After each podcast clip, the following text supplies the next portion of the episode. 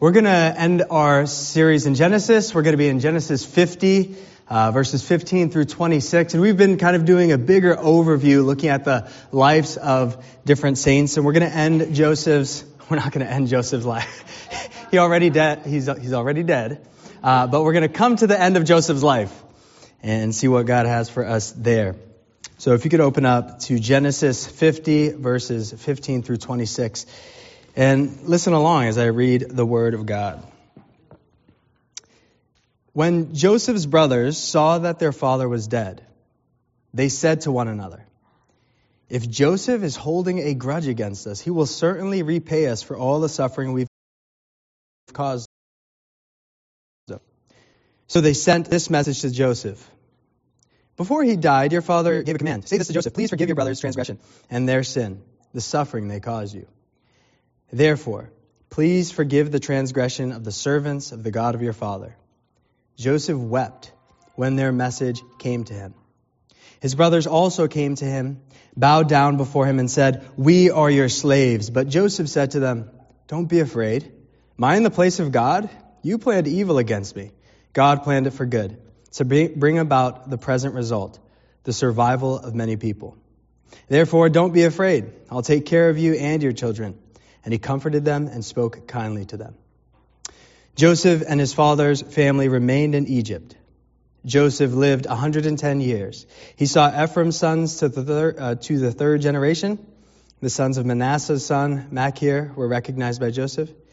Joseph said to his brothers, I'm about to die but God will certainly come to your aid and bring you up from this land to the land he swore to give Abraham, Isaac, and Jacob. So Joseph made the sons of Israel take an oath. When God comes to your aid, you are to carry my bones up from here. Joseph died at the age of 110. They embalmed him and placed him in a coffin in Egypt. This is the word of the Lord.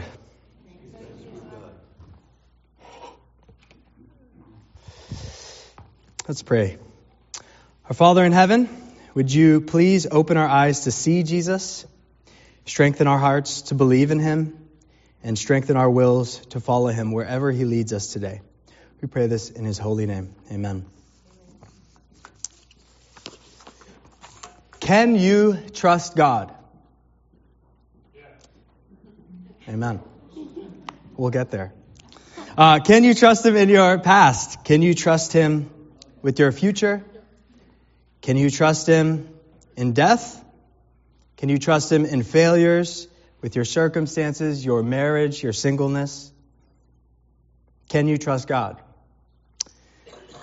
Satan, he asked the world's first question. He introduced the first seed of doubt into God's beautiful garden. He went up to Eve and he said, Did God really say you shouldn't eat from any of the trees in the garden? And this question can you trust God, has kind of worked its way into humanity's soul. Satan really wasn't asking a question, he was making a statement. He was saying, God is holding out on you, Eve. God doesn't know what he's doing. And so Adam and Eve gave into the temptation to not trust God, but to trust their own wisdom. And we followed suit. We've been going through the book of Genesis, and Genesis doesn't end with a happily ever after. The book starts with expectancy, it kind of ends with disappointment. It starts in Eden, it ends in Egypt. It starts with creation, and the last word is a coffin. Genesis is chapter one of God's huge story, and Exodus is chapter 2. And in chapter 2, things don't look any better. For 400 years, the opening of chapter 2, for 400 years, God's people are slaves in Egypt. Yet the end of Genesis isn't all just doom and gloom. There is a bright spot, and that bright spot is Joseph. Joseph is a happy anomaly in this book. Over and over again in Genesis, with, with a few exceptions, people, sinners and saints, they take things into their own hands and they don't trust God. But Joseph, from pretty much the beginning towards the end of his life, he gives himself wholeheartedly to God. He believes in him fully. This gives us hope that Satan's whisper won't always win. It's possible to trust the Creator in a cursed world. So the life of Joseph teaches us a core message in Genesis. Here, here's the heart of this last passage. You can trust God's promises because of his providence. And I'm going to trust his providence with this stand. But you can trust God's promises because of his providence. And if you don't know what providence is, we're going to unpack that as we go. And we're going to look at this passage in two perspectives trusting God's providence, trusting God's promises. So let's look at verses 15 through 21 together. Joseph's brothers come to him because their dad is dead. Jacob is dead. And if you've been tracking with this story, many, many, many years ago, out of jealousy, Joseph's brothers sold him into slavery. And Joseph forgave them when they were reunited, and it had been some years. But they were wondering, was Joseph just putting on a show of forgiveness? Now that dad is gone, he doesn't have to pretend anymore. And so they kind of forge this letter. They're still kind of grimy brothers. They forge this letter. They, they send it on the way to Joseph. And it's a false letter from their now dead dad that basically says, Joseph, please forgive, forgive the boys. And when Joseph reads this letter, we have an unexpected reaction. Joseph weeps. He seems grieved that they don't receive his forgiveness as genuine. He's cut to the heart that his brothers are still walking on eggshells around him. And Joseph, even in his sadness, he responds to his brothers with a deep gentleness. He responds with humility, gentleness, if you look at verse 19, he says, Am I in the place of God? Joseph knows his rightful place. He knows God is on his throne and Joseph is not. And all throughout the story of Joseph, he's relying on the presence of God. It was God's presence that caused Joseph to flee temptation from Potiphar's wife. It was God's presence that gave Joseph hope in the prison. And now it's God's presence that keeps Joseph from being harsh with his brothers. And he goes on to point God's providence in his whole story. He says in verse 20, You planned evil against me, but God planned it for good to bring about the present result, the survival of many people. If you notice what Joseph is doing, he's not glossing over what they did. He's not saying, Oh, it's all right. It's all right, guys. We're all good. No, he says, What you planned for evil, that was actually wrong. That was evil. God intended that for good. In jealousy, Joseph's brothers, they sent him away. But in God's providence, he sent Joseph ahead. Ahead of his brothers, ahead of the famine, to prepare the world for the seven year famine that was to come. And what Joseph's brothers planned for evil, God planned for good, even towards, good towards his brothers. And we see this same providence at play at the cross of Christ. God turned the greatest evil, the death of his son, into the greatest good, the salvation of the world. God used the death of Jesus to bring life. He used the shame of Jesus to bring us honor. He used the wounds of Jesus to bring us healing. And he used the suffering of Jesus to bring him glory. What Satan and evil men meant for evil, God meant for good. So this is the, the beauty of God's providence. And I want to stop here because we don't use providence every day. So I want to dwell on what that is for a moment. God's providence simply means that God controls all things according to his wisdom. God is controlling all things according to his own wisdom. And he's in control because he made all things, he knows all things and he rules all things. And this is really good news for us. Because the one who's in the control box is a loving father, a wise father. God's providence isn't kind of deism or fatalism. You might hear this, you might even say this. I do sometimes. Well, it is what it is, or, well, everything happens for a reason. That's not what we're talking about when we talk about God's providence. His providence is deeply personal.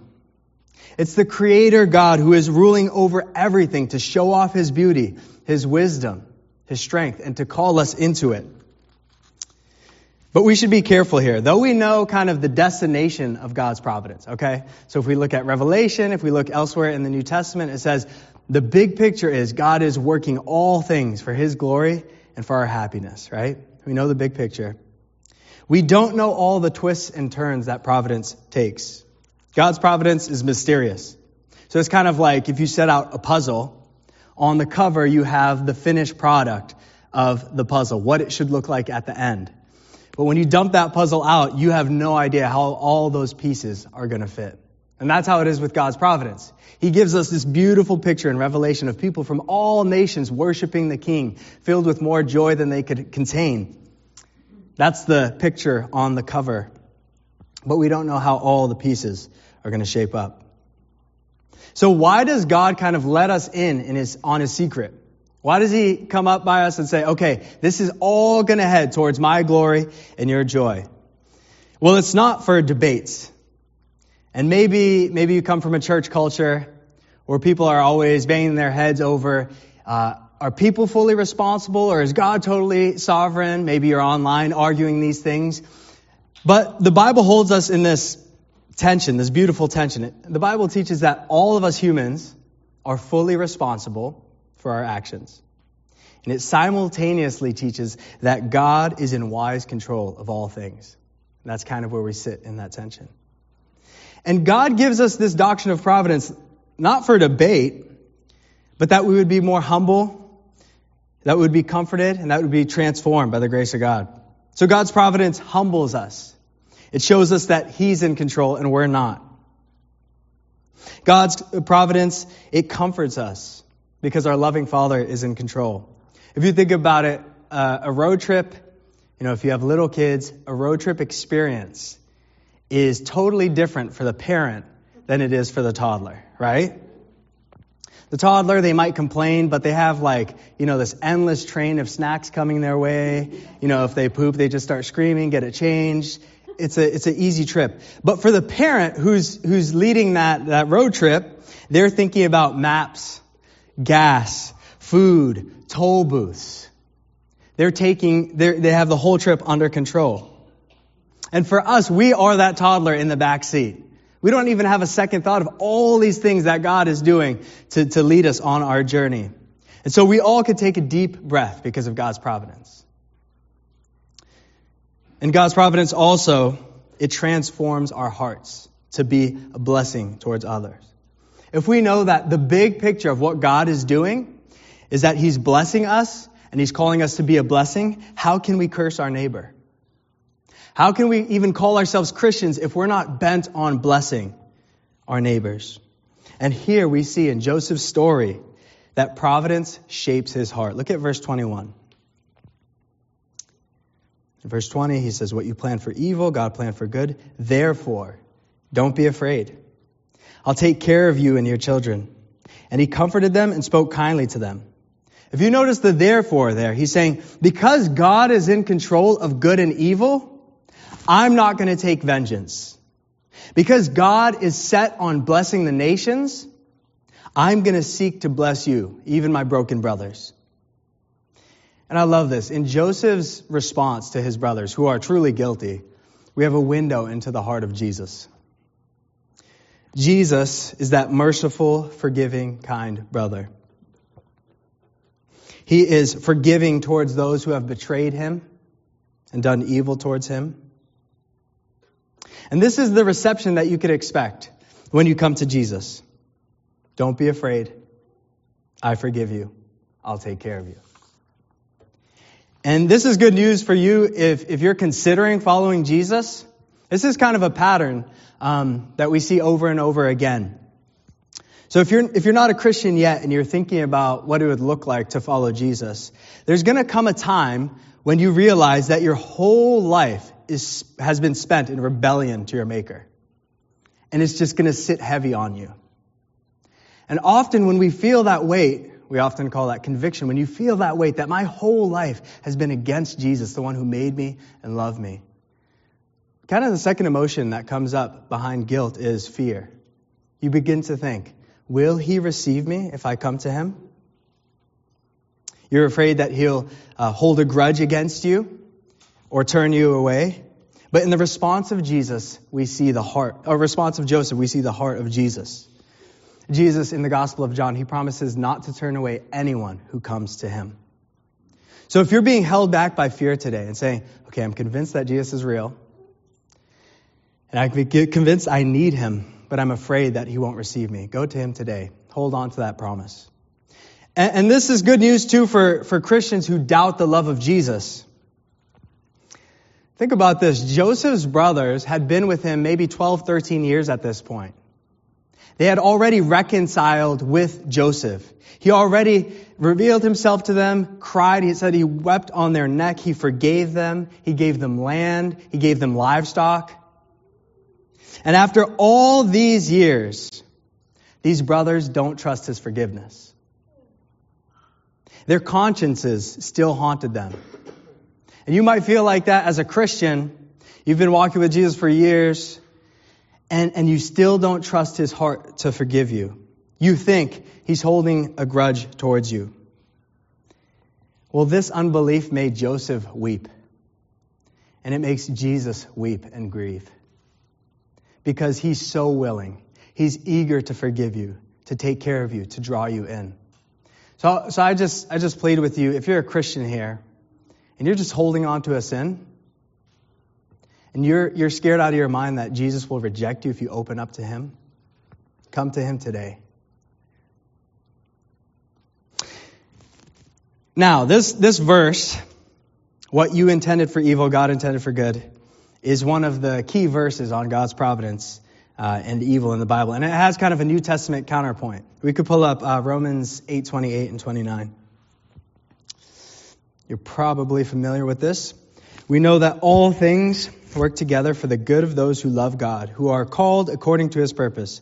For those he foreknew, he also predestined to be conformed to the image of his Son, so that he would be firstborn among many brothers and sisters.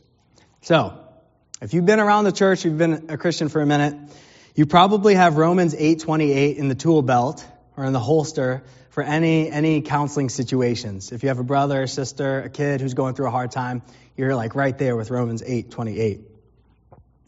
Uh, but I want to I want to think through this a little bit as we're called to counsel one another as a church. Um, Romans 8:28 is a really good verse to have and to share with someone who's suffering. It's it's a fitting verse, but we could use it in the wrong way. So if I need a you know hammer down a nail, the right tool is a hammer. So I could have the right tool and use it in a wrong way if I turn around and try to hack at it with the claw. You know, imagine me trying to take the claw of the hammer, hitting down a nail. You're going to create a lot of damage. And I'm afraid this verse can be used, even though it's a fitting verse for people who are suffering, it could be used in a damaging way. So let's talk for a second on how not to apply Romans 8, 28. Here's two ways not to apply all things work for good. First is the magical incantation. So you, you have, have this tool here. You say Romans 8:28, maybe like Harry Potter with a wand, and you expect the person who's suffering to be like, "You're right. All things are for good. Let's go out for lunch." And when the person doesn't respond like that, you grow impatient. You say, or maybe you start to question that person's faith. Say, well, they're really not trusting God. When we apply Romans 8:28 like a magical incantation, just waiting for people to snap out of it, we're using the right tool in a wrong way. One other way to do that is by misdefining good. You may have heard things like this. You know, if you're disappointed you didn't get the job you wanted, maybe a well meaning brother or sister has said, Well, if God closes a door, he'll surely open a window. You know what? You didn't get that job because God has a better job for you out there. Well, maybe He does, and maybe He doesn't. The good in Genesis 50 is the survival of many nations. And the good in Romans 8:28 is spelled out in Romans 8:29. We know that God works all things together for the good of those who love God who are called according to his purpose. For those for those he foreknew he also predestined to be conformed to the image of his son. The good that God is working towards in your life through all the mess, through all the suffering and the sin is conformity to Christ, to becoming more like Jesus. Not that you'd get the better job or the better boyfriend or girlfriend, but becoming more and more like Jesus and getting closer and closer to Him in your walk. So we could use this verse God's providence as kind of a magical incantation, or we could misdefine the good and kind of hold out false promises for people. But here's a couple ways I commend to you to kind of apply this truth as you're sharing with someone who's suffering. Apply this truth with compassion and patience. The God of providence, the Son of God, Jesus, came down, he took on flesh, and he cried with people. He suffered with people. He got sick with people. If anyone has a right to beat us over the head with providence and say, cheer up, God is doing something amazing in our life, it would be Jesus. But he doesn't come down with a bat, Romans 8:28 bat. He comes down first to sit with sinners and sufferers, to eat with them, to get to know them.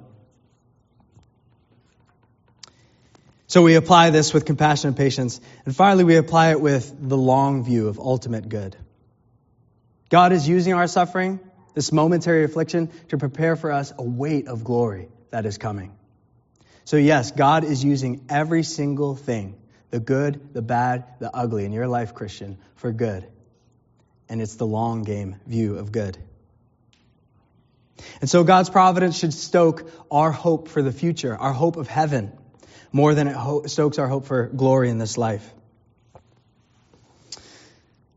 So, when we're counseling each other with, you know, God is working all things for the good of those who love him, what we're doing in that moment is we're holding out a promise to someone saying, here's a promise for God, from God. But how can we be sure we could trust God's promises? We're going back to that question. Can we trust God? Well, in this final passage of Genesis, we see that Joseph Trust God's promises fully, even on the deathbed. And this passage shows precisely that God, because of God's providence, we could trust his promises. So let's see how this works. Let's look at trusting God's promises in verses 22 through 26. Joseph and his father's family remain in Egypt. Joseph lived 110 years. He saw Ephraim's sons to the third generation. The sons of Manasseh's son Machir were bo- uh, recognized by Joseph. Joseph said to his brothers, I'm about to die, but God will certainly come to your aid and bring you up from this land to the land he swore to give to Abraham, Isaac, and Jacob. So Joseph made the sons of Israel take an oath. He said, When God comes to your aid, you are to carry my bones up from here. Joseph died at the age of 110. They embalmed him and placed him in a coffin in Egypt. So Joseph trusts God's providence. Now he trusted his pro- promises at the end. So Joseph finishes his, his life with confidence. And how you finish your walk with Jesus matters. And the key to his confidence in all of this is that Joseph was holding on to specific promises that he had from God. So Joseph's great, great, great, whatever grandfather got a promise from God saying, I'm going to bless you with my presence. I'm going to give you a huge family, people, and I'm going to give you a place, land, this promised land, Canaan. And Joseph was holding on to this rock solid promise of God because right now, on his deathbed, he's not in that promised land. He's in Egypt. And he's holding on to this specific promise. And he's a model for us here. Let's not hold on to vague ideas of who God is. Let's hold on to specific promises that he gives us. God is so kind. He's so loving. He gives us promises for every single season of life. Whether you're afraid or tempted or discouraged or tired, there's a promise for you to hold on to. And so here, Joseph is holding on to the promise and he prophesies. In verse 24, he says, I'm about to die, but God will certainly come to your aid and bring you up from this land to the land he swore to give to Abraham. So if you're familiar with the Bible story or you are familiar with the Prince of Egypt, by the way, excellent soundtrack. But you know that this is what exactly, this is exactly what God does. 400 years later, God comes to the aid of the Israelites and he takes them up out of slavery and leads them out of Egypt into the promised land. Joseph's confidence, this like fired me up. I'm studying this saying, let's go. His confidence at the end of his life is inspiring. Imagine, Satan must have been whispering in his ear, Where is your God now, Joseph? You're dying in a foreign land. God hasn't given you what he promised. You're not in the promised land. In Joseph's response, he doesn't even fight Satan. He just tells his brothers confidently, God will come to our aid. And when he does, bring my bones back home. The Christian life ends in expectation and not despair. The key question, though, is how did Joseph get that confidence on his deathbed? How did uh, Joseph get that sureness in his bones that God indeed is going to keep his promise? Well, Joseph put two and two together. He said, God has promised something, promises. God is in control of all things, providence. Therefore, God will fulfill his promise. And so he tells his brothers, Take my bones out of here. And Hebrews 11:22 says, "By faith Joseph, as he was nearing the end of his life, mentioned the exodus of the Israelites and gave instructions concerning his bones." He did this by faith. By faith in what? The promises and providence of God. So Joseph dies, he's embalmed, so he's like one of two guys in the Bible to be mummified. He gets mummified, in the Egyptian custom, but his heart fully belongs to God. And 400 years later, God would raise up a man named Moses to deliver the Israelites from Egypt. And they would travel to the promised land. It was on this, on this journey in the desert, as they're leaving Egypt, going to the promised land, that Moses actually started writing Genesis. This is the first audience. And on his way out, Moses is carrying something with him. He's carrying that box of bones that carried Joseph bones. Check this out. Uh, we can pull this up. Exodus 13, verse 18 says this. This is talking about the Exodus. And the Israelites left the land of Egypt in battle formation. Moses took the bones of Joseph with him. That's 400 years later. Because Joseph had made the Israelites swear a solemn oath saying, God will certainly come to your aid. Then you must take my bones with you from this place. When Israel, they, they eventually left Egypt, Moses, he had this, this, these bones of Joseph. They're going to the promised land. And on the way to the promised land, they're getting right up to the edge of Canaan and they see these giants in the land. And there's like, there is no way we are going in that land. We're going to get crushed.